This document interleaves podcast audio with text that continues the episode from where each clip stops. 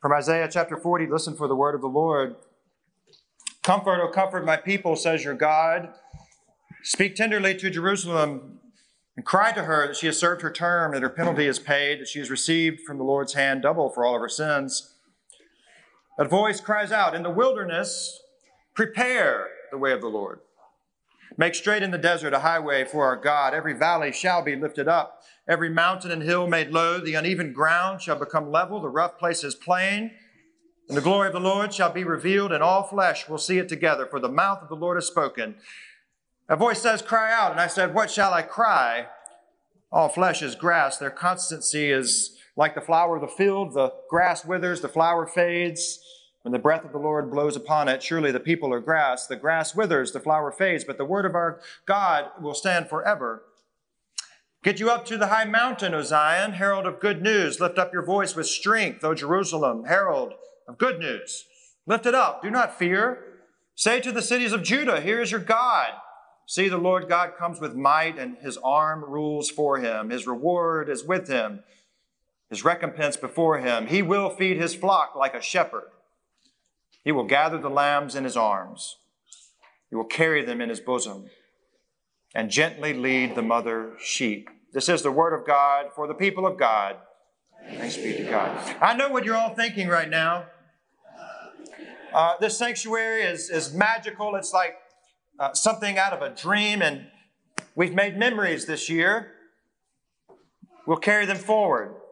And yet the bulletin says there's a sermon to preach, more songs to sing, there's a lunch to be had. And what I mean by this is I know that the college football playoff rankings are coming up any minute now. so if you if there's some hollers and groans, make us believe it's the Holy Spirit, okay? Something something more than a ranking is being revealed this day.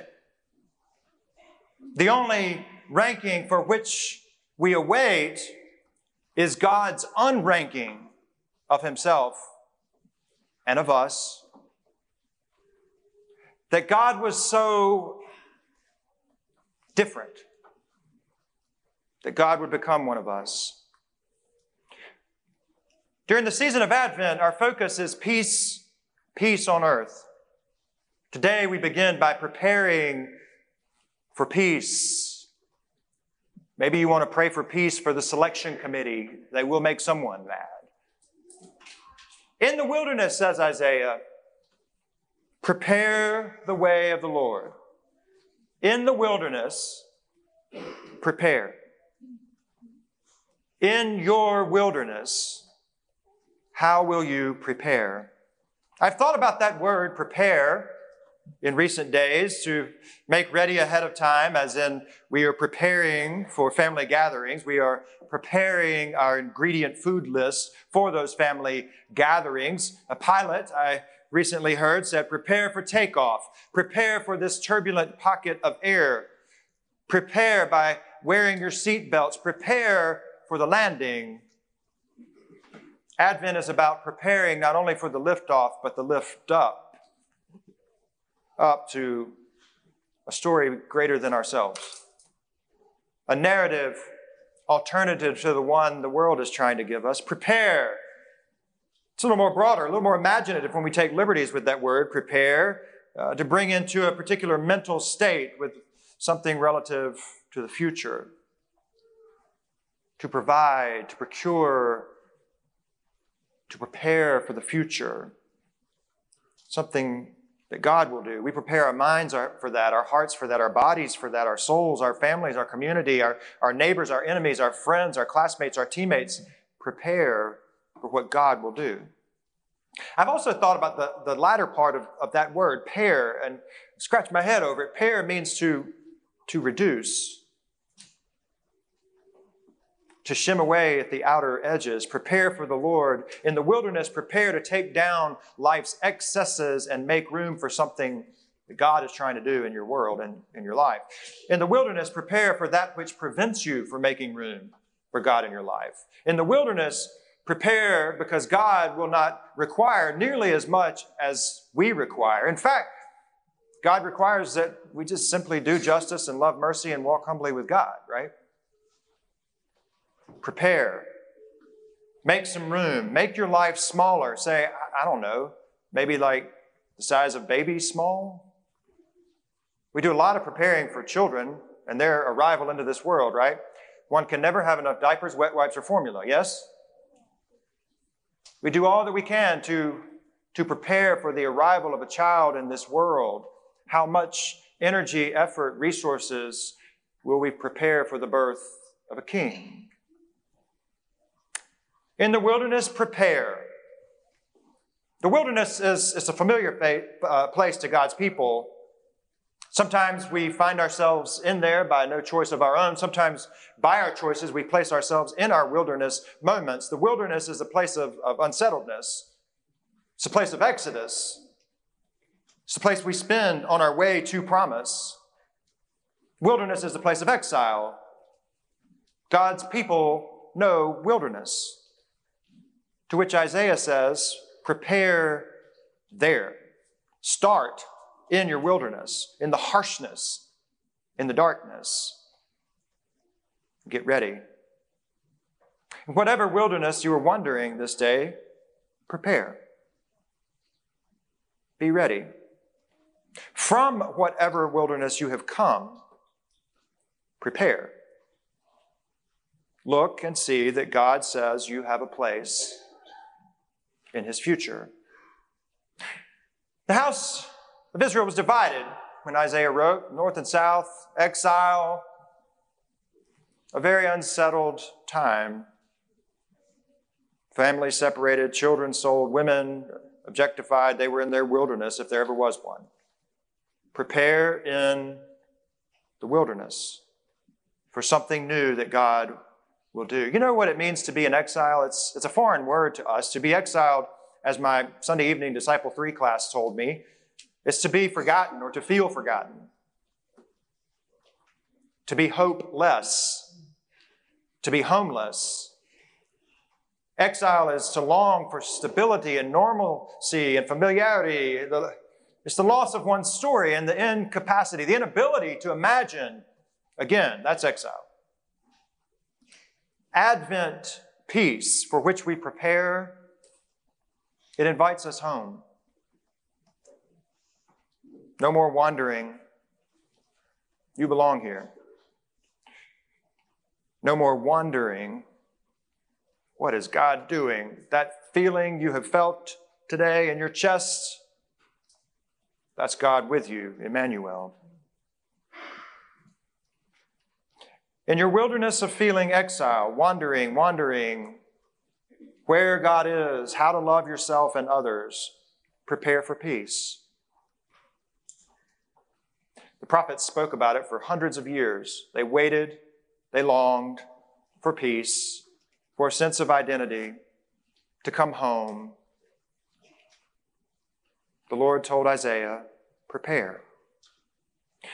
You know, God's silence over those years, it doesn't equate to God's absence or God's apathy or God's indifference. Most of God's work actually happens best in the darkness. If you think about it, like creation, like in the darkness of Mary's womb, like in the darkness of Jesus' tomb, in the darkest days of your life.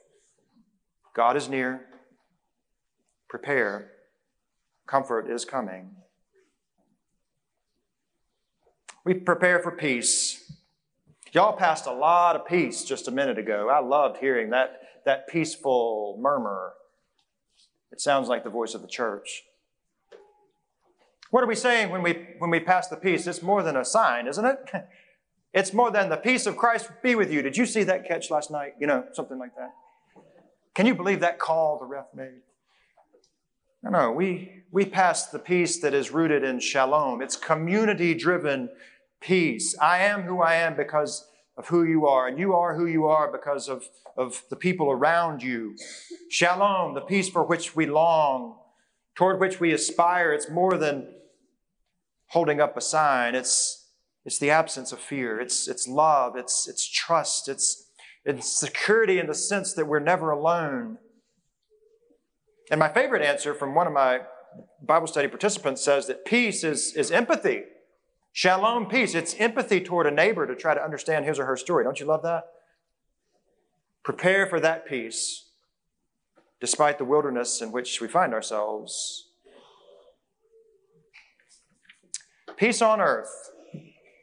That's our focus. Maybe this is uh, maybe it's a utopian sermon series. I don't know. What do I know? I don't. Peace on earth. I mean, there's wars and not just rumors of wars. There's wars in this world. Wars in the chambers of our hearts and minds. We need peace, for which I want to believe we all are willing to work together. We all have high mountains we fear climbing, low valleys with dark shadows, rough places from rough stories, and crooked places that can be confusing to navigate alone, but in the wilderness, together. Prepare for peace. Prepare to see the salvation of the Lord through one another's eyes and through unexpected people and places of surprises. These sights and these sounds of Advent are truly magical. And what we have done today is to prepare this space for the coming of the Lord. We are preparing for peace within, which is the only way for there to be peace around us. I heard about this rabbi a couple of thousand years ago who said something about blessed are the peacemakers. You know this guy? Jesus, his name, Jesus. Not blessed are the peacekeepers. Blessed are those who make peace. Maybe the call to Advent this season is to work at, as hard to make peace as we do to keep it. In the wilderness, prepare to be a maker of a peaceful way. Allow Advent to be more than preparing for waves of cultural, societal, economic expectation to make their landfall. Prepare for peace. Do the hard work of preparing a place in your heart for peace and a place through which peace may flow. Prepare the way of the Lord and toward the Prince of Peace, whose name is Emmanuel, God with us, all of us, not just not some of us. Prepare for God to be with everyone. The one who holds the corner office and works too many hours, the single mom in the food line, the ones watching right now from a rehab room, students preparing for finals, dads learning how to change diapers, those stuck in East Chase traffic already, uh, the one who will have a therapy session for the first time this week, or the one facing this season alone for the first time, or for the fifth or for the twentieth, and the loss is still so real. For the ones at the table and those who feel excluded, for those taking chemo and radiation and, and dialysis and in recovery or planning a funeral, for the ones here today, for the ones we want so badly to be here, God is with us all. In whatever wilderness we find ourselves, God is with us. Prepare to experience His peace. Comfort is coming, it is here. In the wilderness, flock, when you find yourselves stricken or smited, wayward or grieving, depressed, hungry, impoverished, prodigaled from your person, oppressed, scorned, sin sick, when you find yourselves in your wilderness, prepare because God refuses to leave you there. How will we prepare for peace? How will we be a sign of that peace? We can prepare to be a sign of peace for someone right now. Many of you have brought unwrapped gifts. It's more than just a present that we leave under a tree, it's a means of God's grace for some child, for some family who is unsettled, feels in the wilderness moment, is, is exiled from relationships, from community. I don't know. And by some pairing of God's grace with your generosity, a child will experience peace. For unto us a child has been born, and his name is called Prince of Peace.